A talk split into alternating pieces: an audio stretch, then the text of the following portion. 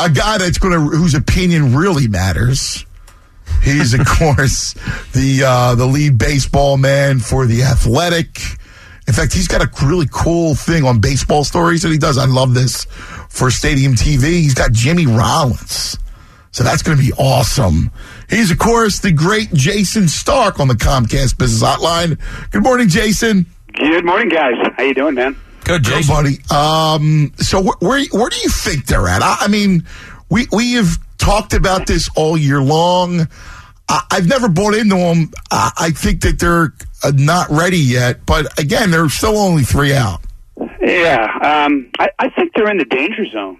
To be honest with you, um, they've they've won one of their last nine series.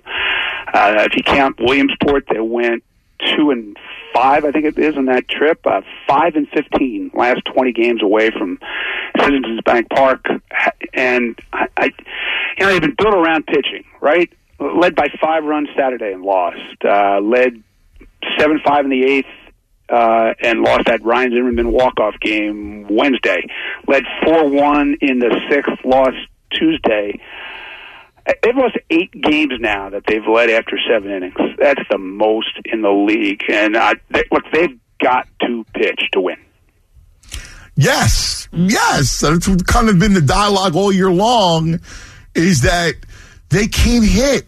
And you know, look, to get to the playoffs, if you're looking at the last six weeks of a season and you're in a race, you got to hit your way to the playoffs because you're going to be facing a lot of guys that teams have given up. Kids are being called up to for st- for starts. You got a lot of ham and eggers making spot starts. You got to rake during the last six six weeks of the season. Well, do you think they're going to rake? No, but I, I didn't. I oh, don't. I didn't like their lineup all year long. I told you that. I, I was never. I never bought into their lineup. I, I don't like their lineup. I don't like Santana.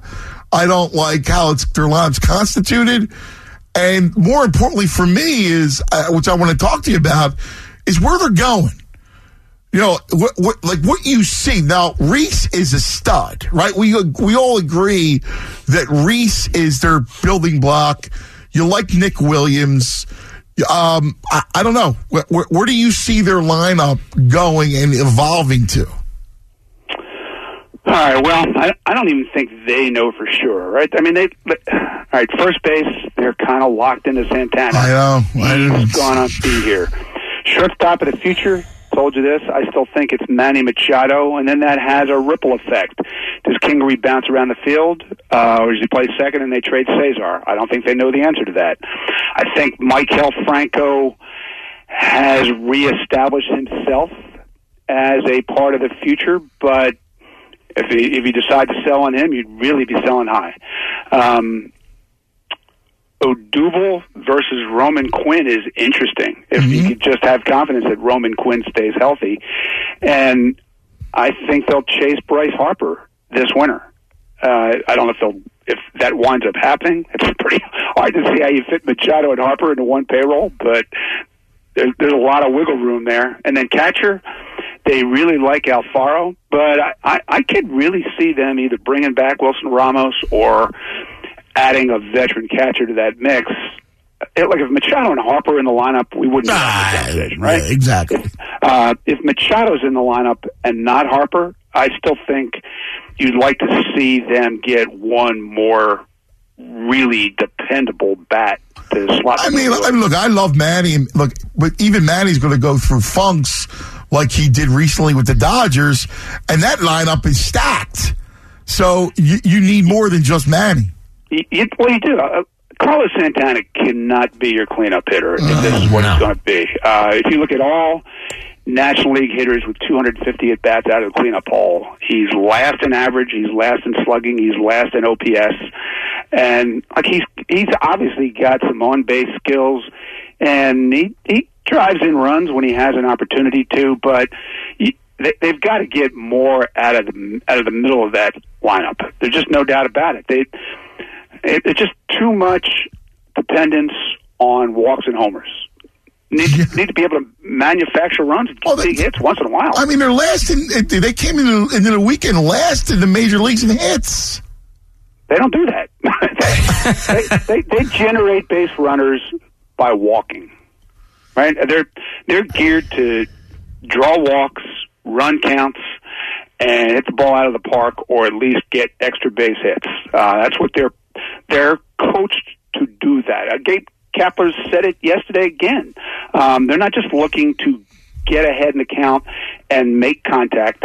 They're they're looking to get ahead in the count and make hard contact. But there's a lot of swinging and missing that goes with that, no. and a lot of strikeouts. And, and right, and, and it's also. It, Jayson, you, you need better. If you're going to play that style of ball, you better get guys that can truly hit the ball out of the park. They don't have a lot of ton of power guys. That's why I don't understand this whole this idea to play this way. Yeah, uh, no, nobody on their team who plays regularly is slugging 500. Uh, playing, and that's playing in Citizens Bank Park. I know. I find that amazing. I, I, you're so right. And when I look at, uh, like, like, listen, to me, you're taught to take pitches until you get cookies at some point. Until you get a pitch that's your pitch, and then you're supposed to hit it. And it, it's not about, well, let me just put my bat on the shoulder and let it stay there, unless I just get a, an 85 mile an hour fastball. I mean, come on. That's why this brand of baseball that's being played, it blows. I'm sorry. I hate it. well, um, look, Gabe Kapler played on some really good teams that hit this way, that approached hitting this way, that scored a lot of runs this way, and won this way. And that's where it comes from. But there are a lot of teams in the big leagues that are gravitating away from this now. I mean, this idea that you you know you want to grind bats and get the starting pitcher out of the game and get the bullpen in the game. There's some teams you don't want the bullpen in the game. That's you'd much rather face the starter. Well, his and teams now thing, are, are have bullpen day. You watch Tampa Bay, three out of every five, other than Snell, they're we're using bullpen for the whole game. Uh, yeah, pretty much pretty much, and uh, you know that's going to be a growing trend. You're not going to see teams now that just run five starting pitchers out there in a row because that's what teams have done for the last 50 years. That that's that thinking is changing. All thinking is changing. I mean, the other part of this too is that uh, you know the, the the idea that you should grind at bats and that leads to more runs isn't always true because I, I think it's safe to say there's no such thing as a fastball count anymore because everybody pitches backwards, yeah, and yeah. you can see breaking mm-hmm. balls and what used to be fastball counts a lot. And I, mm-hmm. I do think that this team falls into uh, other teams' hands by doing it this way. I think you have some guys who haven't learned how to hit deep in counts, and that's running up their strikeout totals. Um, I, I, you know, I think that when this season's over, they're going to have to sit back and think about whether they need to refine this philosophy. But they're, I mean, they're deep in it. I know, and it, you know what drives me crazy is when I see that first pitch get me over fastball that they take. And it drives me nuts. There's a lot of them, Jayson, and those are pitches that you got to crush. Well, it it like it's it's really interesting to see when they do that, which they they routinely do against starters, and yet, uh, I, I, what was it Saturday? Ken Giles comes in the game, and this is a guy who's had a lot of trouble throwing strikes. Right, that's one of been one of his one of the reasons he's not working in Houston anymore, and he got two outs in the ninth inning on two pitches because both of the first two hitters swung at the first pitch. Um, so they're taking that pitch until they're not.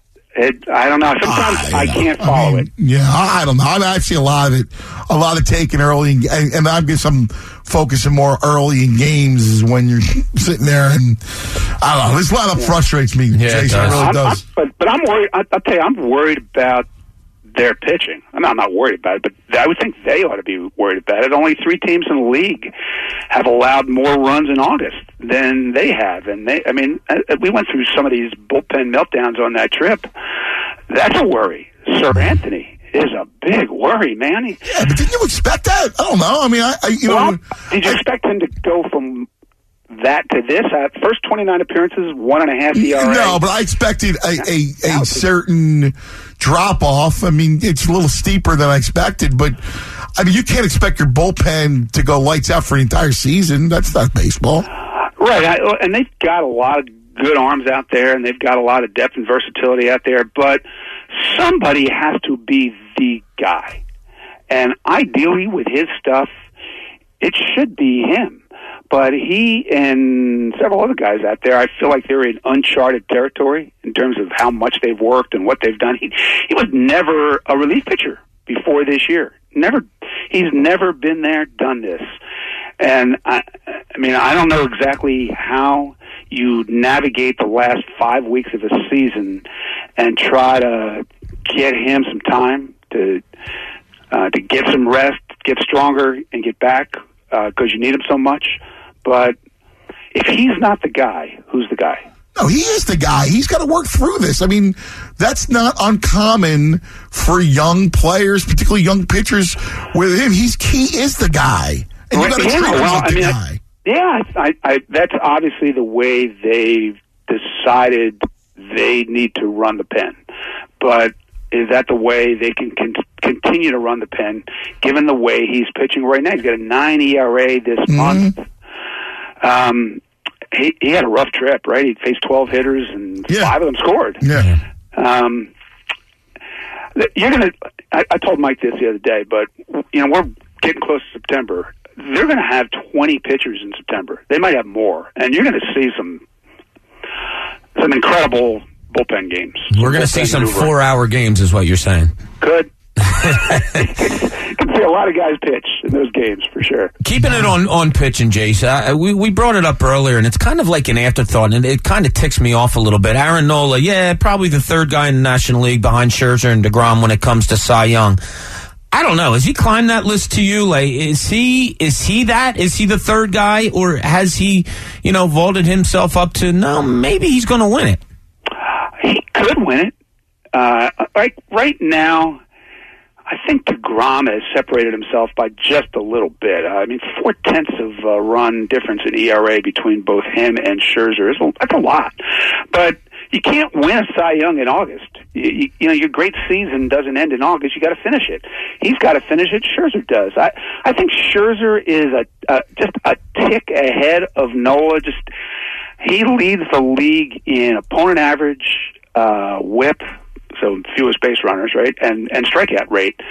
But he and Nola are almost in a dead heat for second, and if he pitches definitively better down the stretch, then he can still win it. It's not out of the question. Um, I think he's an MVP candidate.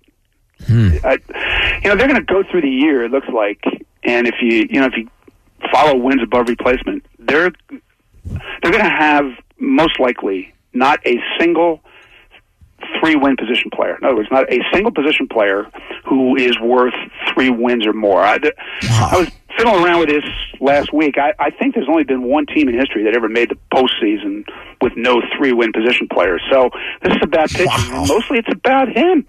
Uh, last three weeks, they're four and zero when he starts, and four and twelve when anyone else starts. Yeah. Yeah. Hey, uh, Jay, still be fair. Tell me about uh, what's going on with J Roll. You got baseball stories with Jimmy?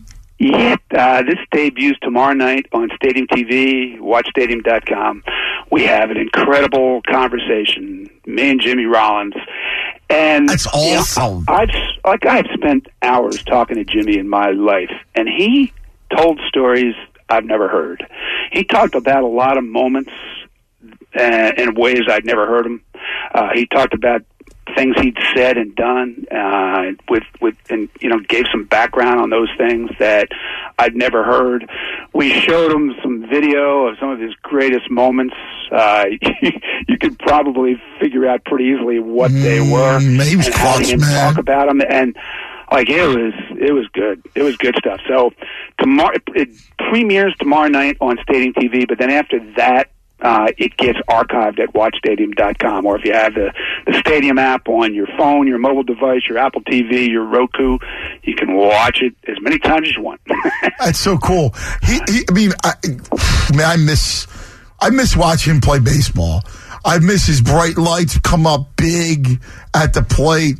And you know, the way he played, his arm, he had such a great arm, man. He was such a great fielder. Oh my God. You know, he was one of those guys that he he just had uh, this innate feel for how to play that position, right? I mean, had, he had the clock in his head. Yeah. He had the arm. He had that little spin move. Uh, we, you know, we showed him the video of the the walk off season, the pennant clinching double play against the Nationals in 2008. Had him walk us through that. Um, just his understanding of how to play that position was as uh, as good as anyone that I've ever been around. No doubt about it.